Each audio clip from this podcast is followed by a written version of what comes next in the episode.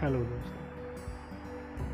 मैं आप लोगों के बीच अपनी बात लेकर आया हूँ। हमारा उद्देश्य आप लोगों को अपने बातों को सही रूप से पहुँचाना है और ये बताना है कि सही और गलत के बीच जो तर्क वितर्क हम लोगों के बीच चला है, वो कहाँ तक सही है?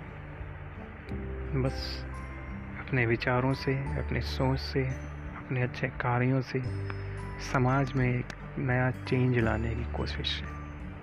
जो पॉजिटिव वे पे आए देखते हैं क्या होता है।